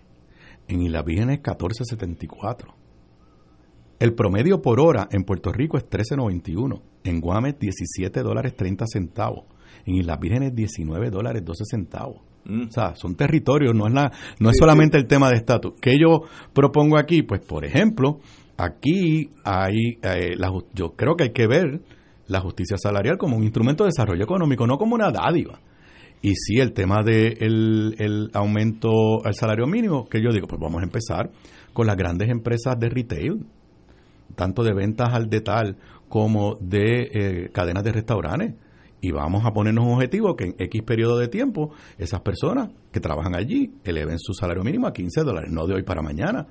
Y tú le pones un cut-off yo estoy recomendando ahí que tenga un ingreso eh, eh, eh, de, de, 20 millones de dólares, podría ser menos, podría ser más. De esa forma no estás afectando al pequeño comerciante, pero una vez tú obligas a las cadenas a que empiecen a aumentar los salarios, pues tú sabes cómo funciona la oferta y demanda, las demás van a empezar a subirlo. Nosotros tenemos una política de, de beneficios contributivos desde Moscoso para acá.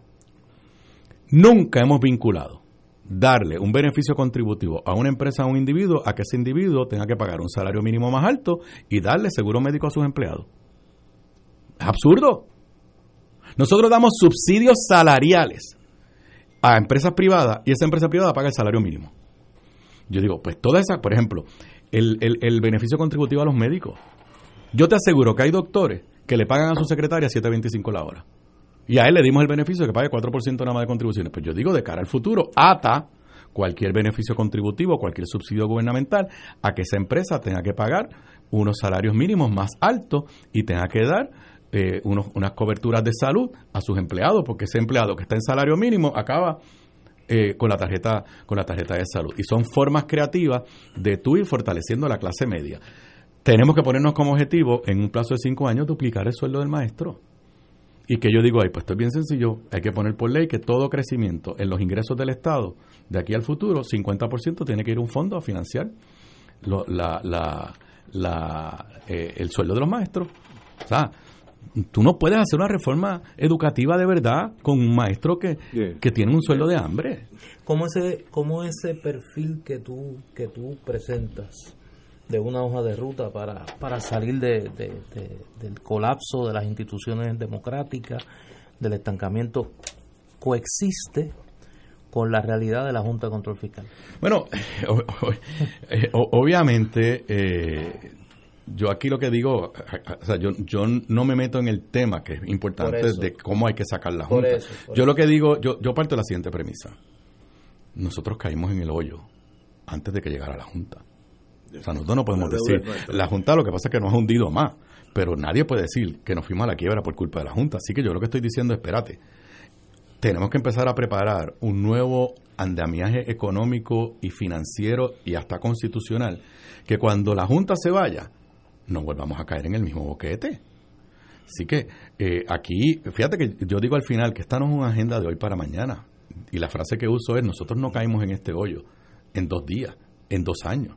Tampoco vamos a pretender que nos vamos a recuperar milagrosamente de un año para otro. O sea, esta es una agenda que probablemente tendrá que tomar un decenio llevarla a cabo. Aquí hacen falta reformas constitucionales, aquí hacen falta reformas legislativas, reformas en las actitudes de, de cómo vemos, por ejemplo, eso mismo, la compensación a, a, los trabajadores y, que no me lo has traído, también paralelamente hay que resolver el problema, el problema colonial. O sea, no, no podemos rehuir a eso, porque hay que ir a resolver, no, no nos respetan en Washington, no hay fondos para Medicaid, no hay, bueno, está bien, si mañana nos dan los fondos para Medicaid, nos los van a dar por cuatro años. ¿Cómo tú puedes hacer un sistema de salud eh, sostenible si no sabes si en cuatro años te lo van a volver a quitar? Si mañana se va a la Junta y no hacemos una verdadera reforma y no resolvemos el problema colonial, pues vamos a vivir con la amenaza de que dentro de cinco años puede volver la Junta. Así que ese tema hay que atenderlo y yo también ahí trabajo una, una, unas propuestas de cómo eh, encauzar esa, esa, esa, esa batalla. Vamos a una pausa, continuamos con el señor gobernador Aníbal Acedo Vilá. Fuego Cruzado está contigo en todo Puerto Rico.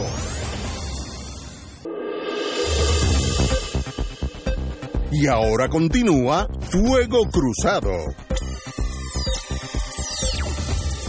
Regresamos amigos y amigas a Fuego Cruzado. Estamos hablando del libro Crisis en la Agenda, Agenda para la Crisis del señor gobernador Aníbal Acevedo Vila. Esto se presenta mañana. Mañana a las 6 y 30 de la tarde, lamentablemente voy a competir un poquito con ustedes, en, la, en, la, en la Fundación Luis Muñoz, Marín, eh, tengo el honor que lo, va a lo van a presentar el amigo eh, profesor catedrático de la Universidad de Puerto Rico de Ciencias Políticas, José Javier Colón Morera, y el presidente de la Asociación de Economistas, Heriberto, Martínez. Ellos van a estar allí. Obviamente, el libro, para que sepan, ya se fue a distribuir, así que ya creo que están en las. Creo que si no hoy posible que mañana ya esté en Casa Norberto y en las principales librerías. También eh, se va a estar distribuyendo a través de algunas de las cadenas eh, comerciales más, más, grandes en Puerto Rico. Obviamente mañana va a estar disponible allí en, la Fundación Luis, Luis Muñoz Marín. Con uno de los temas que tocas aquí en el libro es reformar la manera de elegir a los legisladores por acumulación. Explícate. Bueno, cuando yo ah, hice, publiqué el libro anterior que era sobre separación de poderes, que era más un libro de texto y para, y para abogados, hice varias presentaciones en universidades y yo hacía la siguiente pregunta, le decía a, la, a los, mayormente a estudiantes y profesores, levanten la mano los que saben el nombre del gobernador de Puerto Rico. Todo el mundo levantaba la mano. Levanten la mano los que saben el nombre del alcalde de su pueblo. Y como el 80-85% levantaba la mano. Le decía, levanten la mano los que saben el nombre del representante de su distrito. 40% como mucho. Levanten la mano los que saben el nombre de sus dos senadores de distrito. Lo mismo. Y les decía, y ni les voy a preguntar si ustedes saben quién es su representante por acumulación, porque de verdad es ninguno. Mira cómo funciona esto. Se eligen 11 Salen electos 11, pero tú tienes derecho a votar por uno nada más. El que está arriba en la... No, no, el que tú escojas, si votas una sola cruz bajo la... Como tú votas una sola cruz bajo la palma... el que está arriba. ¿Tú te acuerdas cuál es el que estaba cuando tú votaste? No tengo idea. Pues entonces, ¿qué vínculo democrático va a haber entre tu voto y ese legislador por acumulación? Ninguno, te lo Ninguno. y entonces, si, si tú tienes derecho a uno y se eligen 11, tu voto está extremadamente diluido. Claro, digo, yo digo, es que traer unos expertos en esto para reformarlo. Lo que no podemos también es, eh, eh, le digo, esto tiene una virtud, que gracias a esa forma tenemos un Vargas Vidot, aunque ahora lo quieren eliminar, y, el PIB logra elegir y, los partidos emergentes. O sea, que hay que buscar un balance, pero es claramente antidemocrático. O sea, no hay forma que tú digas que hay un vínculo entre el, el poder del voto de la persona. O sea, de los, de los 11, solamente uno yo voté por él si salió. En otras palabras, los otros 10 no tienen ningún vínculo democrático conmigo. ¿Y cómo se mejoraría eso? Bueno, ahí lo que yo digo es, esto está mal, hay que traer unos expertos y ver que otros modelos, por ejemplo, lo traigo ahí, lo traje como un by the way, quizás ahí se puede utilizar el mecanismo de proporcionalidad. A lo europeo. Ah, tú dices, pues hay 11.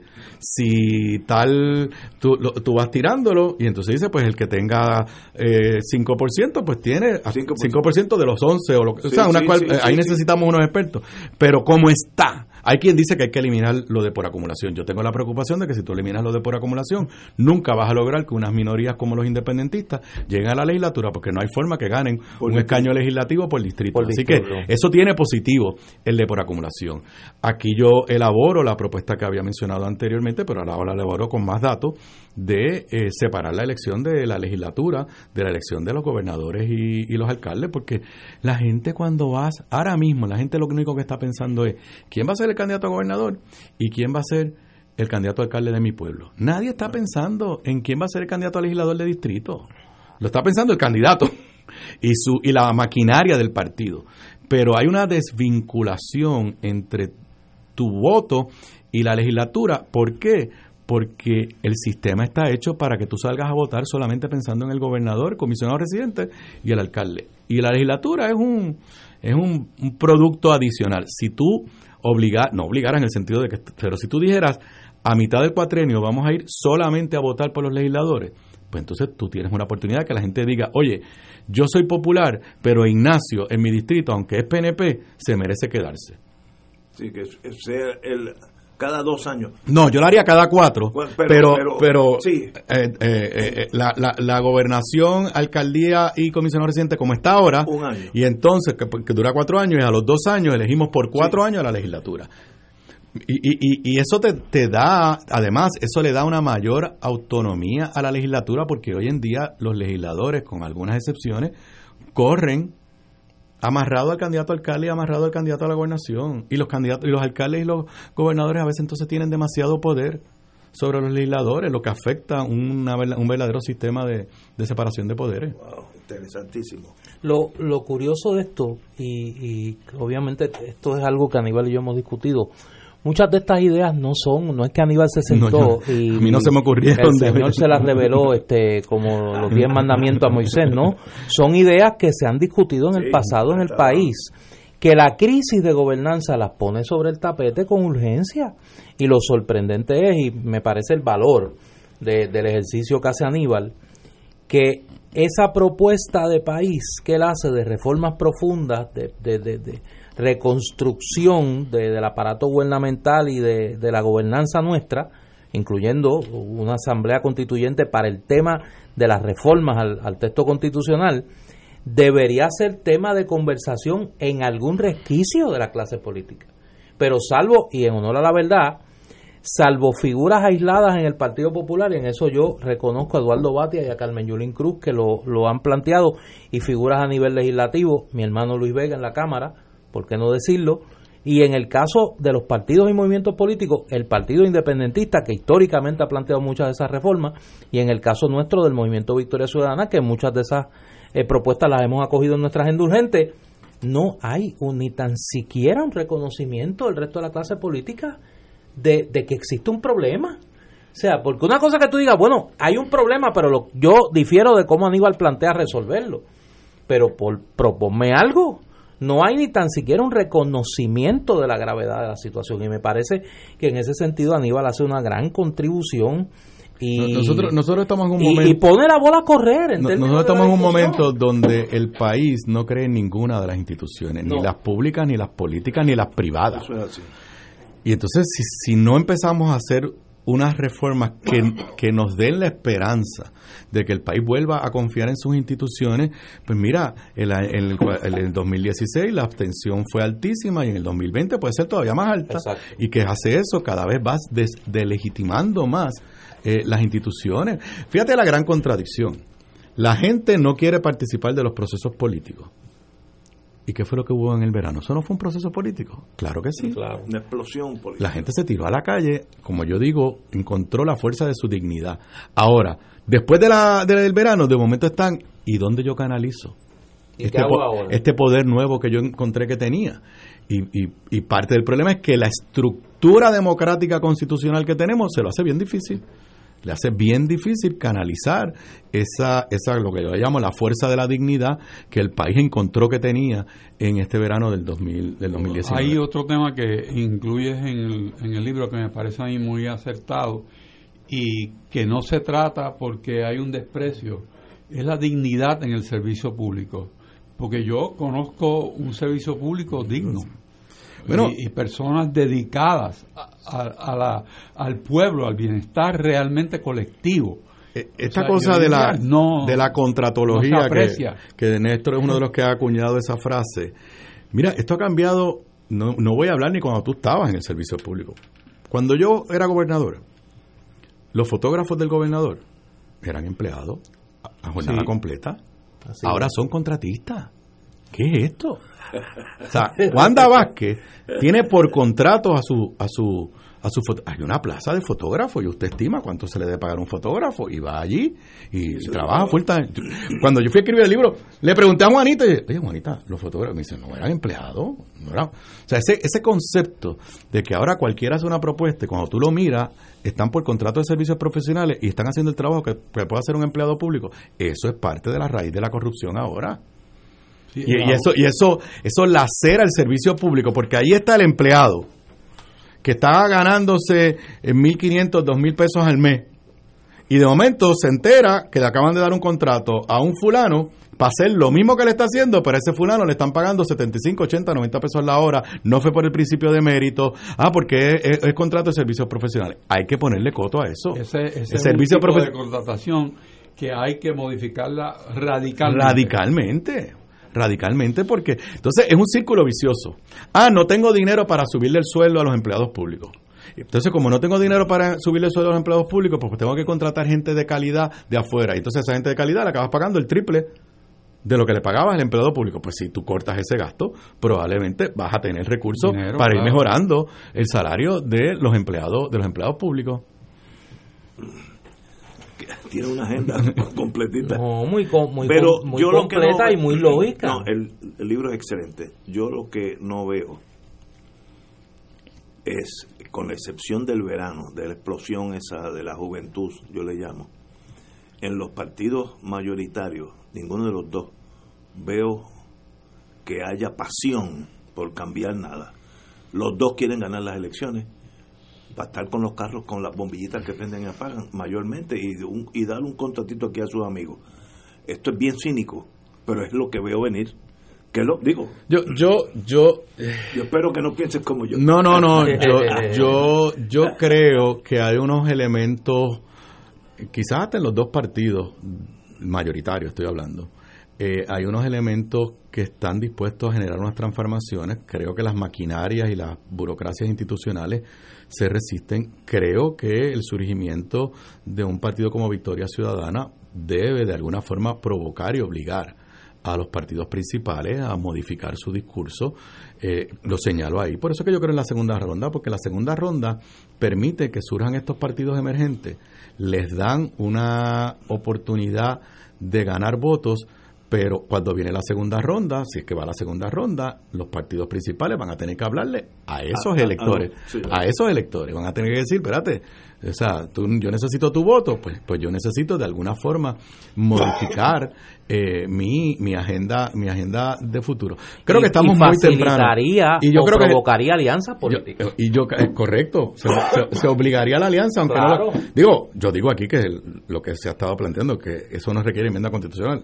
Es absurdo que esta reforma que se iba a aprobar y que esperamos que la gobernadora vete, no tenga cambios tan sencillos como permitir las alianzas. O sea, eso, es un absurdo.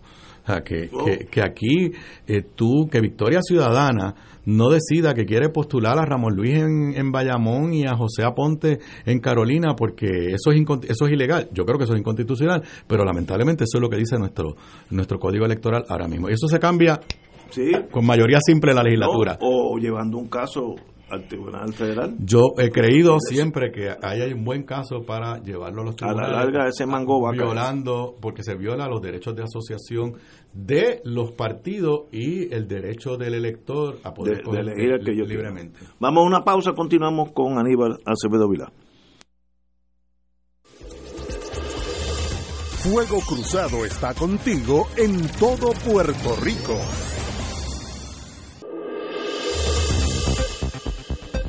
Y ahora continúa Fuego Cruzado.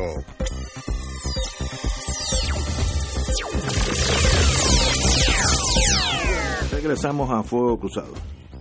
Eh, tengo aquí cualquier cantidad de mensajes. Sí, yo también. Pidiéndome que le haga Aníbal la misma pregunta, no se la voy a hacer. Yo no trato de no poner en aprieto a mis amigos. Yo creo que todos hemos tenido. No, no, no, me tiene loco en el teléfono. Cuando él crea que tiene que decir algo, lo dirá. Eh, hay un elemento que, que obviamente esta pregunta te la voy a hacer porque no, no podemos dejarte salir de aquí sin eso. Tú fuiste gobernador. A ti te tocó gobernar, yo creo que en tiempos recientes, el cuatrenio más difícil. No solo por la situación económica, sino por la complejidad política de, de lo que llamaron el gobierno, el gobierno compartido.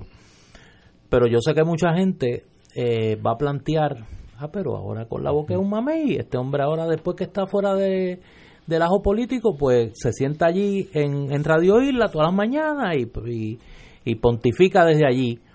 El Aníbal Acevedo, que fue gobernador, y el, cuando el Aníbal de hoy lo mira, ¿qué, qué, qué has aprendido? ¿Qué, déjame primero. ¿Qué cambió en ti? Primero, primero eh, ahora pues se sienta allí en Radio Isla y es un mame, pues te voy a decir que parte de lo que me provocó escribir este libro es un amigo que me dijo, pero es que yo te oigo todas las mañanas, chico, lo único que tú haces es criticar.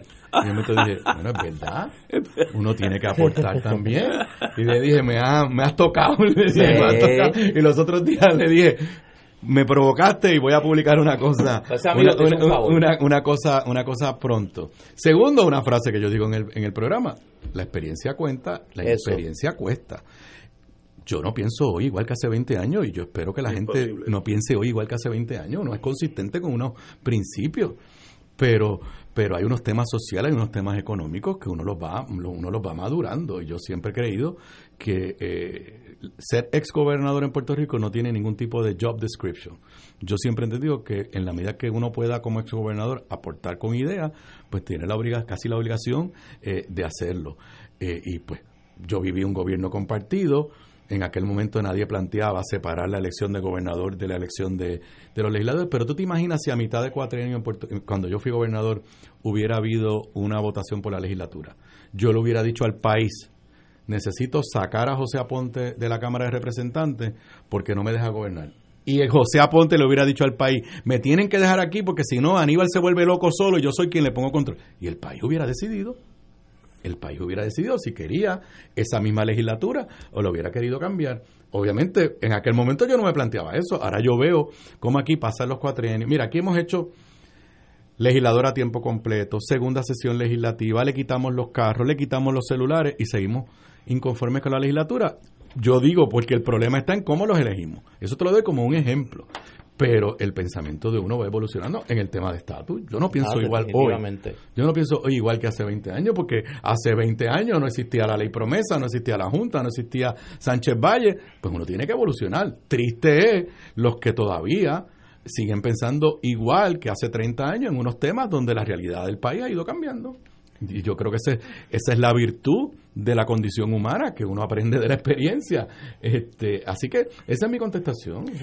Te voy a hacer una pregunta que para mí es bien difícil hacértela, pero no podría dormir si no te la hago porque fallaría en mi deber como analista. Tú todavía militas en un partido político, en el Partido Popular. Eh, el Partido Popular, de cara a ese país que tú describes, de ese estado de ánimo, de ese de ese hastío, de ese cansancio. Hablábamos antes que tú llegaras que parecería que hay un sector grande del Partido Popular, del liderato del Partido Popular, que padece de la misma eh, falta de registro de lo que está pasando que el PNP. Eh, y se enfrenta, yo creo que no hay que ser un genio para saber que se enfrenta a su elección más difícil desde 1968. Eh, ¿Cómo tú lo ves? Mira, yo creo que, que los dos partidos principales están en, una, en un reto inmenso de cara al 2020, inclusive pueden ganar cualquiera de los dos partidos principales y desaparecer eh, eh, eventualmente si no internalizan lo que está pasando en el país y si no logran eh, proyectar o establecer esa conexión entre las aspiraciones del pueblo de Puerto Rico y lo que le pueden ofrecer al pueblo al pueblo de Puerto Rico. Y obviamente yo creo que el Partido Popular todavía tiene la capacidad de hacer esa transformación pero sé que va a ser difícil. Y creo que también está íntimamente ligada a la definición ideológica. Eh, yo creo que una de las debilidades que sigue teniendo el Partido Popular es que no le acaba de decir claramente al país hacia dónde lo quiere llevar en el tema ideológico de nuestra relación política, económica, eh, constitucional con los Estados Unidos. Y eso para mí es vital. Creo que ese momento se va a acelerar. Si me equivoco, pues la historia dirá qué es lo que, qué es lo que pasa. Pero eh, yo y, en unos momentos he hecho expresiones que han sido o controversiales o malinterpretadas, pero yo creo que esas definiciones en, lo ideológico, en lo económico, se tienen que dar en el seno del Partido Popular. Yo soy uno que en, en, el pasado usaba la expresión de la casa grande y todavía se usa la expresión de la casa grande. Cuidado, porque si la casa grande lo que significa es que para que quepa todo el mundo no me voy a mover para ningún lado, en la casa grande se quedaba Naudi. Tú sabes, pues. si, la, si la casa grande quiere decir que aquí cabe todo el mundo, pero entonces para que quema todo el mundo no me muevo para ningún lado, pues eso, es, eso es extremadamente extremadamente peligroso para, para, para un país. O sea, hay una gente que no cabe, pirio, que yo no quiero que quepan. O sea, aquellos que creen en, en, en, la, eh, en el acceso al poder simple y sencillamente para generarse riquezas individuales para ellos, pues eso no caben en la casa grande. Aquellos que creen en la destrucción de la identidad del pueblo puertorriqueño, eso no caben en la casa grande en la que yo pienso. Eh, así que hay unos conceptos que, que hay que definirlos y los partidos de centro se le hace difícil. Y en ese sentido el Partido Popular siempre ha sido un partido de centro y se le hace difícil, pero como yo he dicho, ser un partido de centro no es que no asumes posiciones, como alguna gente se cree ser partido de centro a veces precisamente lo hace más difícil porque en unas posiciones las vas a asumir que tiran un poco a la centro izquierda y otras las vas a asumir que tiran un poco a la centro derecha, pero tienes que asumirla. Tienes y de algún lugar tienes que partir. Igual que cuando yo escucho hablar a la gente, hay unos momentos donde los consensos procesales son importantes, pero el consenso no es un valor positivo per se. Estoy de acuerdo. Es el consenso para, qué. Y yo digo a veces un ejemplo muy fuerte.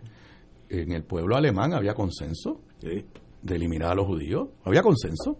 Pues son un consenso para algo malo. Para algo malo. Así que el consenso per se no es un valor positivo, es tú buscas consenso para. Y a veces lo que decimos es, no, yo tengo que ser la casa grande y todo tiene que ser por consenso. Entonces, como no hay consenso, no, me muevo para ningún lado y como tiene que todo el mundo eh, tener espacio en la casa, pues no propongo nada que vaya a ofender a alguno de los que están en alguno de los cuartos. Y eso al final se puede convertir en inmovilismo. Que yo creo que ha habido algo de eso en el Partido Popular porque con mirar a la vida de nosotros dos, Héctor Richard y yo, cuando nosotros éramos pequeños, el Partido Popular era el único partido. El Partido Republicano era un chiste. Hoy en día eso es AGB, el Partido Nuevo es más grande. más grande. También se está achicando, pero es más grande. se está achicando. Y tiene esos problemas. Pero, ¿qué pasó en esos 40, 50 años de esa transferencia del partido que era el único partido en Puerto Rico, que yo, yo lo viví, a un partido que hoy es minoría? Pues hay que analizar por qué hoy somos minoría. Pero en eso yo, creo que yo creo que Aníbal ha sido consistente eh, a, un costo muy alto de señalar cuando había que hacerlo los cambios que el Partido Popular eh, tenía que hacer. Eh, no, no tuvo éxito en su gestión y ahora sí revelo algo que yo creo es la primera que lo digo público. Esa fue, ese fue uno de los grandes detonantes de mi decisión de, abandonar el Partido Popular. Cuando vi que ese último esfuerzo de Aníbal de tratar de reformar la colectividad y de que se entendiera que habían que había que hacer unos cambios dramáticos, pues tuvo la reacción que tuvo de, de la cúpula del Partido Popular. Crisis en la agenda, agenda para la crisis. Aníbal Acevedo Vilá, su más reciente libro. Mañana, a las seis y media en la Fundación Luis Muñoz Marín. Eh, el que lo quiera adquirir por internet lo puede adquirir en la página acevedovila.net. No se le y ya está en las librerías. Y bueno, hoy lo fueron a buscar los distribuidores y ya me escribieron que por lo menos en las primeras librerías ya, ya, ya está disponible. Privilegio tenerte aquí. Gracias, Aníbal. Mucho éxito. Gracias por la invitación. es un gran trabajo se lee fácil y me parece que es una buena... No, es para, este no es para abogado. No, este no es para abogado ni en el precio ni en el tamaño. Así que eh, yo creo que es un es una gran provocación de las buenas. Eso me gusta a una, una gran provocación de las buenas para una conversación que el país no puede seguir huyendo. Muchas gracias. Privilegio. Gracias, Aníbal. Señor gobernador. Hasta mañana, amigo.